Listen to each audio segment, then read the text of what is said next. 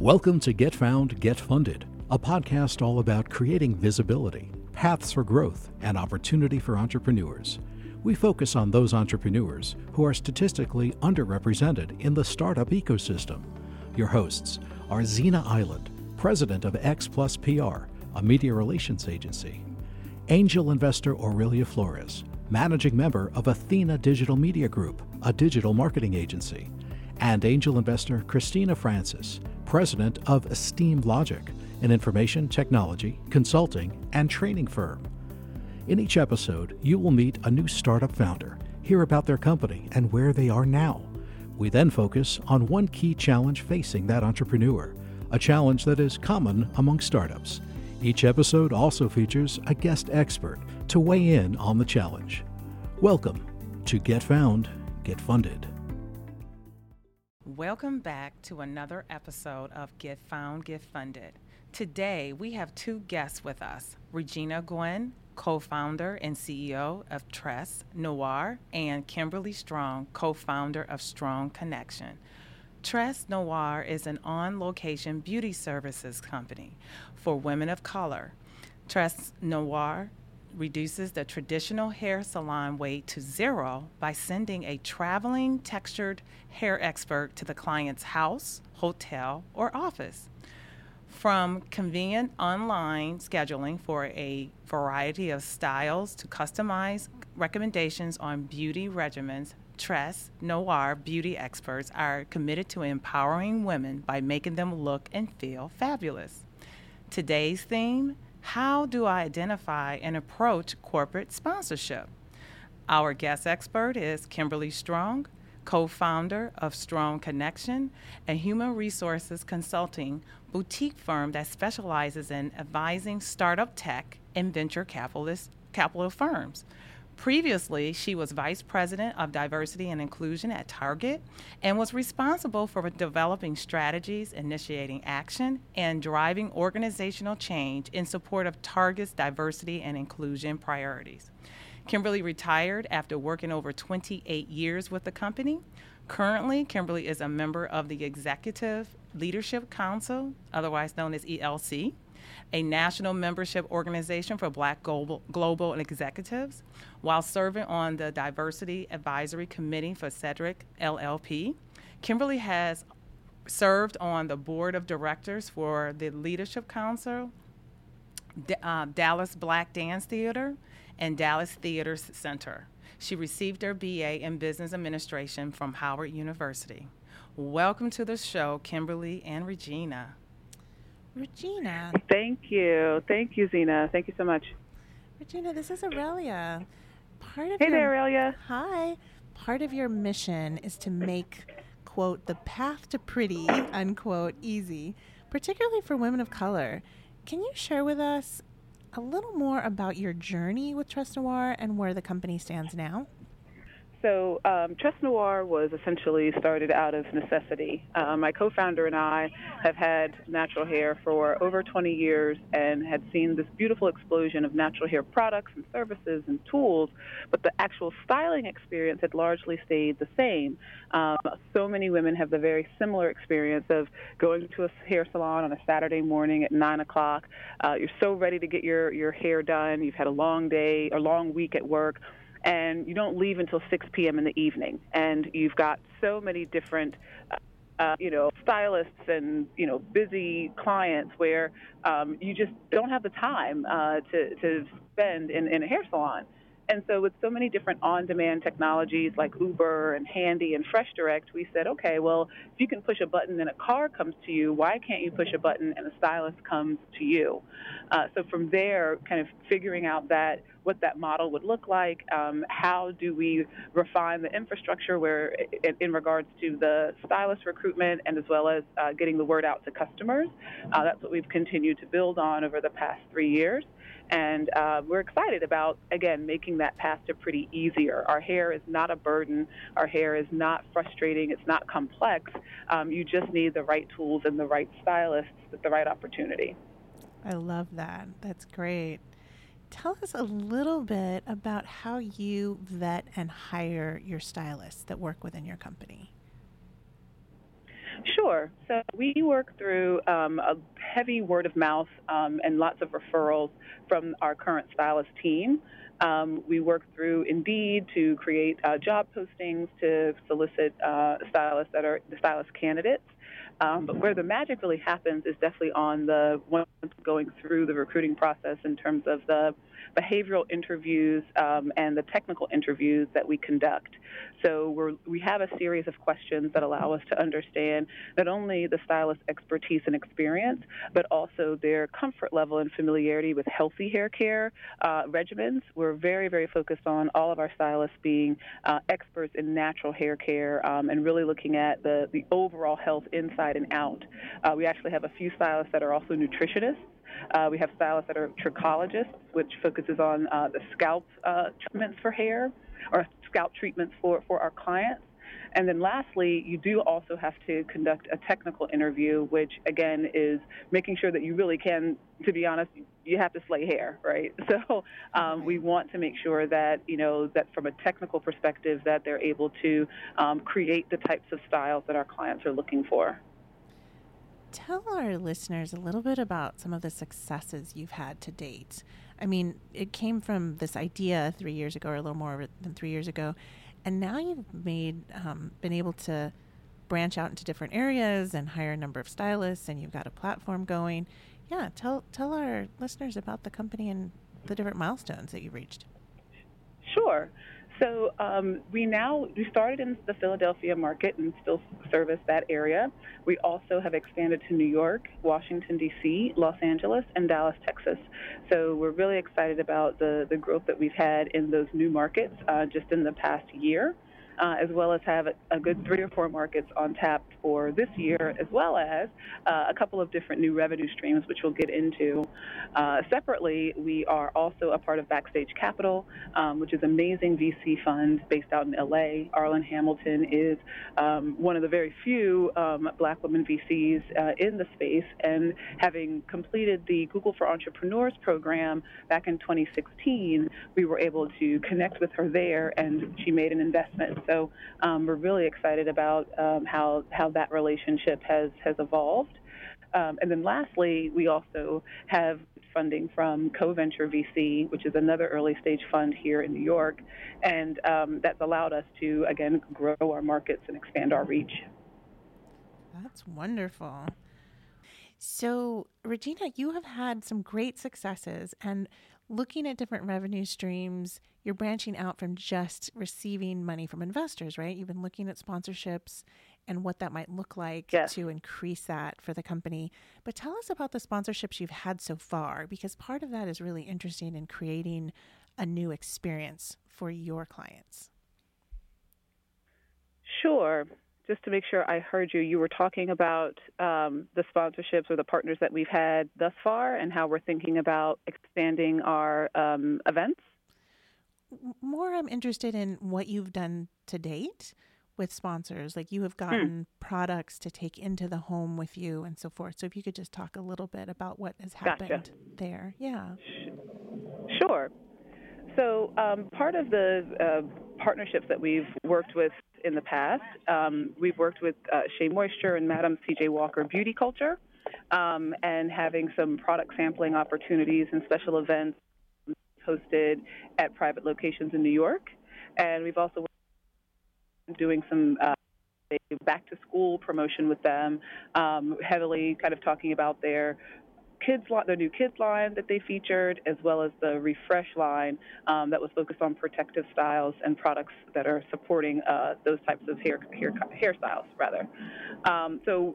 Those two partners have been really, really great, um, pr- providing product, uh, providing uh, education uh, to our stylists, as well as, you know, kind of a lot of the collaborations that have been really helpful for us in learning how to work with corporate sponsors, how to work with pro- new product companies, and getting the word out to our customers that are really, really interested uh, in those types of products.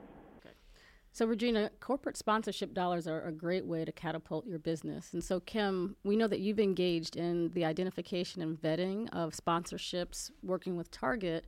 So what advice would you give Regina and our listeners, A, on uh, what they might need to do uh, in order to identify corporate sponsors, And then when is the right time to actually approach a, a corporate sponsor?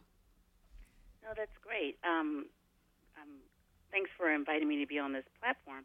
Um, I think I'm going to give you quickly my top four things I need, what I look for, and I know a lot of people we've discussed in terms of sponsorship.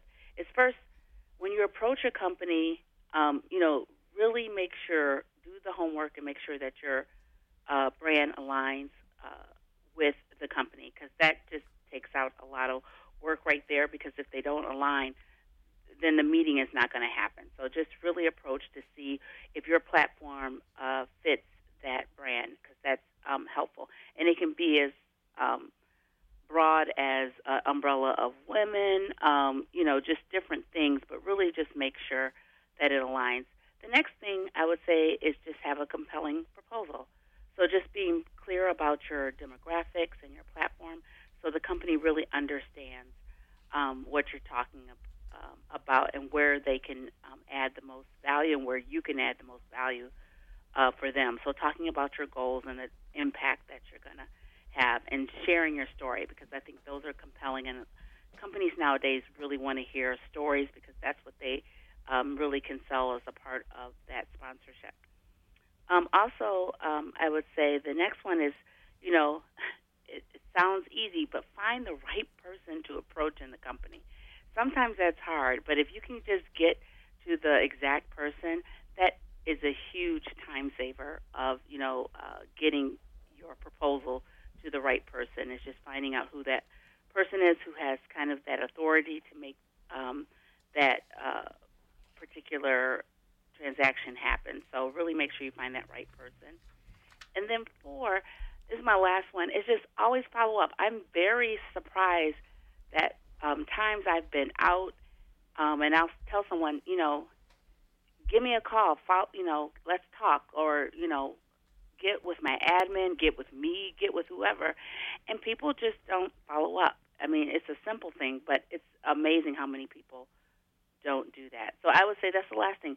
Just really keep that relationship going, because um, relationships really can um, really help in that sponsorship area. Kimberly, this is Zena. You mentioned a compelling proposal. And so one of the things that um, I know when I speak with different entrepreneurs who are approaching brands like Target and others, uh, what format do they prefer? Because I know some people will just send in a deck um, automatically, or they may send in just a, you know, white paper proposal. So in your mind, you know, what are the best types to, in order to, you know, be able to share their story and make it impactful? No, that's a great question. I think what happens is it's um, get the quick bite in. I think people do prefer decks. I mean, that's what most people, it's quick, it's visual, it's helpful to really get in. I would say that does work um, better in most, in, in my experience. I'll just say, well, my experience, a deck will work better than a, a long white paper. But I know there's different conservative companies that might prefer that uh, format better. But I think it's, Uh, you know, that quick. And one of the things is being unique, because what I found now is everyone wants to be different with how they sponsor things. They don't want the, just the traditional ways of how people have sponsored in past years. They want people, uh, companies, new companies who are just have some great fun idea or fun way to present their brand. So I would say, you know, um, a deck, a quick deck, because it is kind of be quick, because usually you're only going to have thirty minutes with the person on a call or something. So, you know, it's that old adage of just get it in, be quick, and be gone, because that people just want to hear it, and then and they'll keep it moving. But the follow-up is key. And what do you suggest uh, in terms of finding the right person to approach in a company? Um, who should that person go to? I think what I've noticed um, in being in this business, a lot of times it depends on terms of What look at your brand, what who you go to. If you go to a particular, if it's female, sometimes go to, I'd say start at the hit a diversity area, because a lot of times they can go on different tangents of female, or if it's L G B T Q community or whatever community, they have a way of getting in there. If you happen to know specific, if it's a product or something that would really engage someone in marketing area, then if you have a contact in marketing, I would say uh, definitely go there. If it's a, a way to help improve on some philanthropic area, then go to the foundation. But I would say, you know, definitely, I think the best success is go to the head of diversity, because they can, they know who all the, the players are who can make those sponsorship decisions. And, and Kimberly, you also made a, another good point around uh, being unique, right, and uh, uh, using some creativity so that mm-hmm. people stand out. So what questions should our entrepreneurs and business owners ask themselves as they start to prepare a proposal? I think, you know, it's interesting. If they go, and I'm, and my experience is with more traditional um, type uh, sponsorship, but what is really, I've noticed, has been the buzzword is really looking at their social media. So looking at that, what kind of questions are people asking of them, where they would like to see the product presented or what they're looking for.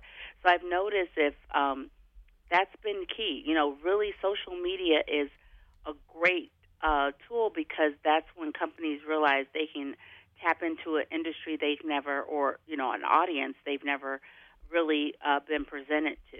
So I would say, you know, ask those questions to see, and if your social media can help them engage better in the community. Everyone wants, I mean, there's a lot of companies that are very big who want to appear very small because they want that community feeling. And if you can provide that, and listening to, um, you know, the questions and, uh, you know, this particular company, I think those are things you need to look at, how you can make a bigger company feel smaller and get pinpoint to an exact, um, you know, audience. Kimberly, one of the things that you had mentioned uh, just a couple minutes ago was really making sure that the entrepreneur aligns their brand with the the message or the mission of the company to whom they're approaching for sponsorship. Um, tell us a little bit more about how a company would figure out if their brand aligns, mm-hmm. and how it is that an entrepreneur might help uh, somebody from whom they're they're seeking a corporate sponsorship to bolster their recognition or their values. Tell us a little bit more about how you consider that kind of thing. Great. Yeah, no, that's a great question. I think what people don't realize, if you really go into someone, any corporation's website, and look through their philanthropic um, areas, philanthropic um, gives and what they're doing, also you can see most people now, or uh, corporations are putting up what their diversity and inclusion focuses are, and they will add what companies they currently have or organizations. But I think that helps you figure out uh, where they're um, they're leaning toward, and maybe that's where the, you can start to use that in terms of uh, building out your uh, proposal. It just really, because most companies are very transparent of what they are working on. So I think, you know, looking up the information on their uh, website, as well as looking up stories and where they've been or what they previously have funded. I think those are kind of um, good tools that a, a corporation um, or a startup can look at in terms of um, moving forward.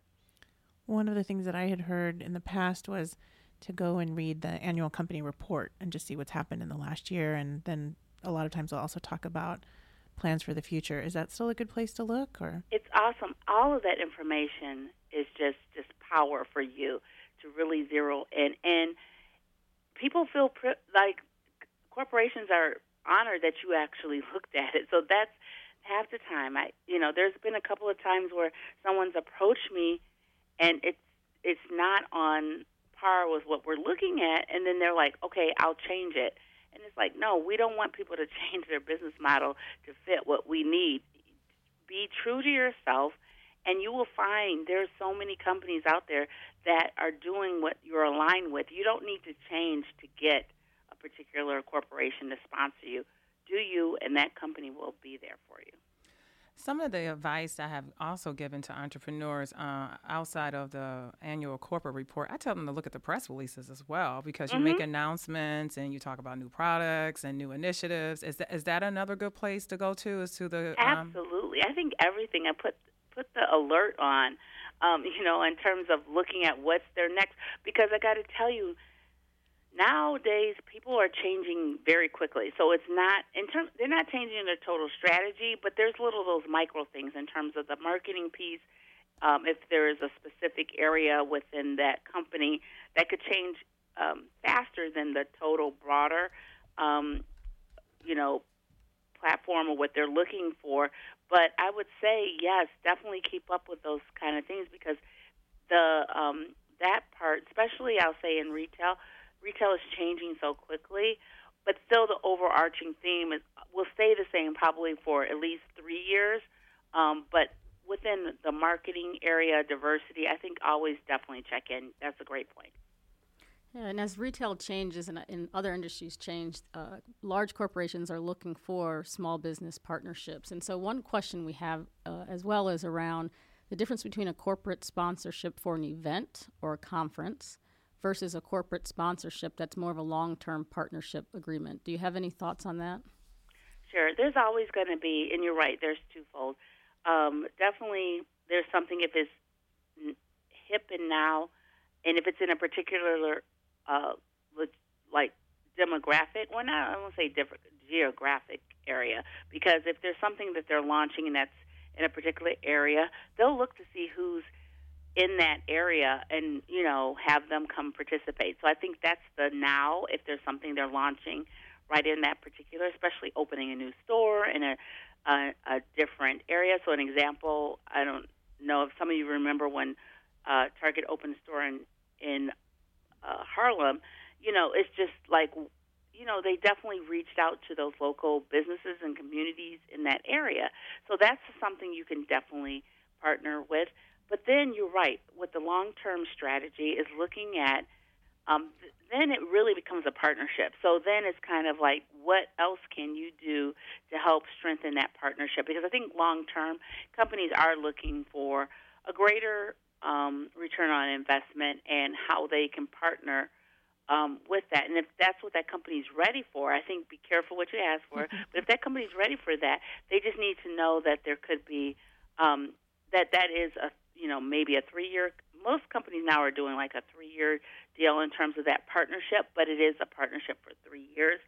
Um, I think long gone are the days of people thinking they're going to get a, a sponsorship forever. That's not going to happen. It's going to be definitely, I think, the height, three years is the, probably the longest on the long term.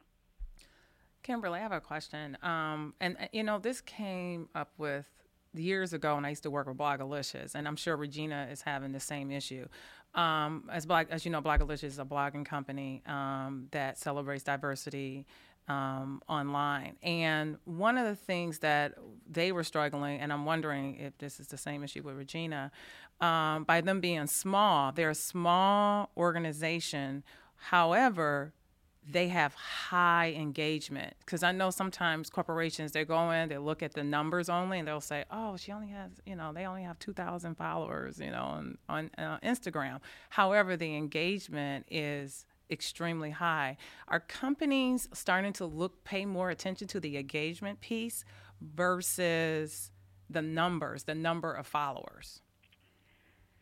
You know, that's interesting. Great question. I think You know, it is twofold. I think if someone, if you know someone in there who understands that engagement component, it's definitely going to help you. But as in anything with a business, numbers are what they look at. So they're going to look at that. If there is a, uh, a possibility of someone who understands the model of what that company is and sees that, okay, because everybody likes to be the, you know, owner of the new thing, the next thing. So, yes, with the engagement and they know eventually numbers will follow, um, yes, that can happen. But I have to say, in that case, it really is if you know the right person to get you into the meeting, um, because it is hard, because people will just look at flat numbers, because that's, that's true. Usually the only statistics and, you know, information that they have. So what you're saying is it really is about find, finding that champion and getting them into that meeting and advocating for you in order to, you know, drive that particular sponsorship. Yeah, it really is. On that part, I would say yes. Okay, great. Good to know. Very good to know. Um, Kimberly, one of the questions that I have heard about sponsorships in the past has been, what are the different things that a startup can ask for, right? I mean, I think Regina's done some really interesting things. She's brought product into the homes of clientele that they've had. Um, they've also done some really interesting events. Um, is there is there um, a limit to what you can ask for? And if you get really creative, is that a good thing or is that a bad thing? How is that viewed? And no, I think if you can definitely show creative, being different and new, go for it. Because I think that's what, um, and again, I'm going back to more traditional companies are looking for it to be innovative, fun, keep it new, fresh. So absolutely go for it. They'll tell you if that's not going to work, especially if there's not dollars, a lot of dollars associated with it. So I think, you know, I think throw it out there. And then, and then as long as they always just make sure, say, hey, you know, this is all we can look at. These are our ideas. We can look at it. We can scale back, move forward. So I think always just making sure, uh, you know, they understand that, you know, they can do, really they do have control of what they can and cannot do. But I think definitely go with those creative ideas because everyone's looking to be new and different.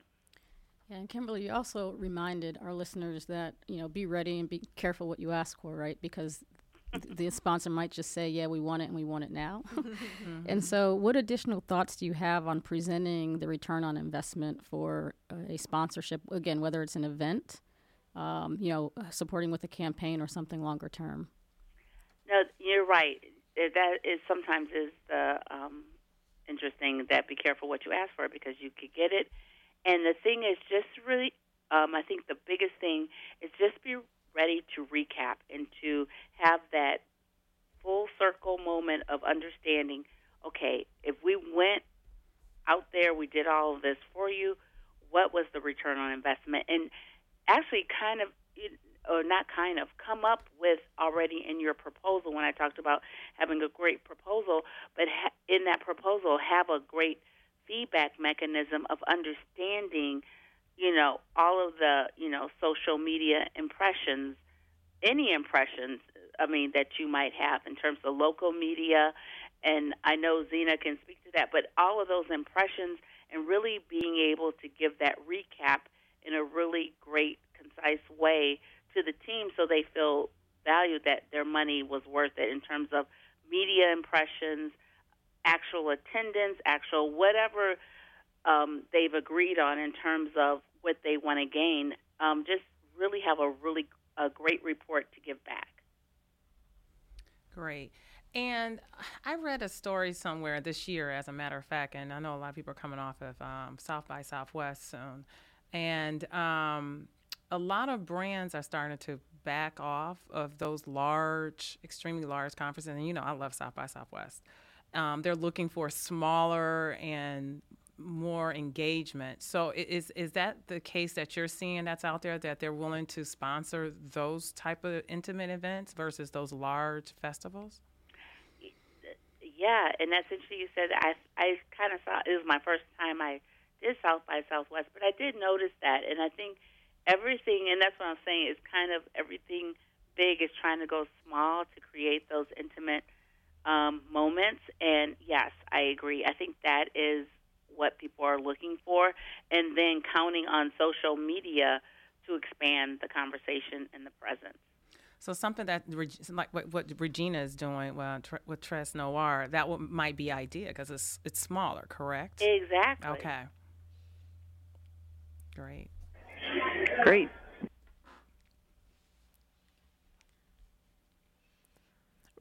Regina, um, do you want to add anything here or kind of say anything about any of these pieces? You you certainly don't have to, and I know there's a lot of background noise where you are, but um, was there anything you wanted to add or ask about or kind of bring up? Um, it is so very loud. I just um, would love to possibly follow up with Kimberly, uh, maybe after the podcast. Um, definitely I'm taking copious notes, particularly around um, the need for tracking tools and making sure that the it's almost a, a product market fit uh, for the brand and the, the partner. So um, definitely I'm, I'm learning a ton um, about the sponsorship process, and I think that um, it's definitely been really, really helpful. Okay, Are there any other so questions thank you, guys. you want to ask um, her that she would address on the air? Or not right, right now? So um, one, I think some of the questions have already been asked, or particularly around uh, micro-influencers and the importance of engagement. Um, also, the, the idea around the, the different types of events um, is also something, again, some, some of the questions I was thinking have, have already been asked. Thank you so much. Okay, great. Okay. Um, so first, we want to thank Regina and Kimberly for joining us today. We really appreciate it, ladies. And, and Kimberly, where can our listeners find you? Uh, yes. No, um, they can find me at um, Kimberly at strong connection dot com. I'm on LinkedIn um, under Kimberly Strong. And um, my website is strong connection dot com. And Regina, where can our listeners find you? So you find Tresse Noire on Instagram, Twitter, and Facebook. Tresse Noire is spelled T R E S S E N O I R E dot com. And you can also visit tresse noire dot com to find our locations, our stylists, and to book an appointment. Great, thank you. So today we learned that having sponsors is beneficial for almost any business entity, especially small business owners like Tresse Noire. Uh, it provides a strategic differentiator to um, put you above your competition. We heard about Tresse Noire, a business that delivers convenience and healthy hair care services to make the path to pretty easier. Today they service Philadelphia, New York, Washington, Los Angeles, Dallas, and hopefully soon they'll be coming to a town or city near you. Uh, they want to make sure that you know that hair is not a burden. And Kimberly Strong gave us several pieces of, of nuggets of wisdom. The first is do your homework and make sure you're platform aligns with the brand. The second was have a compelling proposal and be clear on your impact and the value that you can add. The third, Kimberly mentioned that find the right decision person to approach in the company. And number four, and most importantly, always follow up. The fifth thing, fifth thing she mentioned was be unique. Find fun ways to present your brand and then be ready to recap and provide that return on investment, looking at things like corporate social responsibility, impact reports, Um, diversity and inclusion reports, and that feedback feedback mechanism. So when you're ready to approach your corporate sponsorship and corporate sponsor, remember all the things that Kimberly Strong mentioned. We just want to thank our listeners for listening today. Please uh, go to get found get funded dot com, download, download our newsletter, and we look forward to you joining us on a future episode.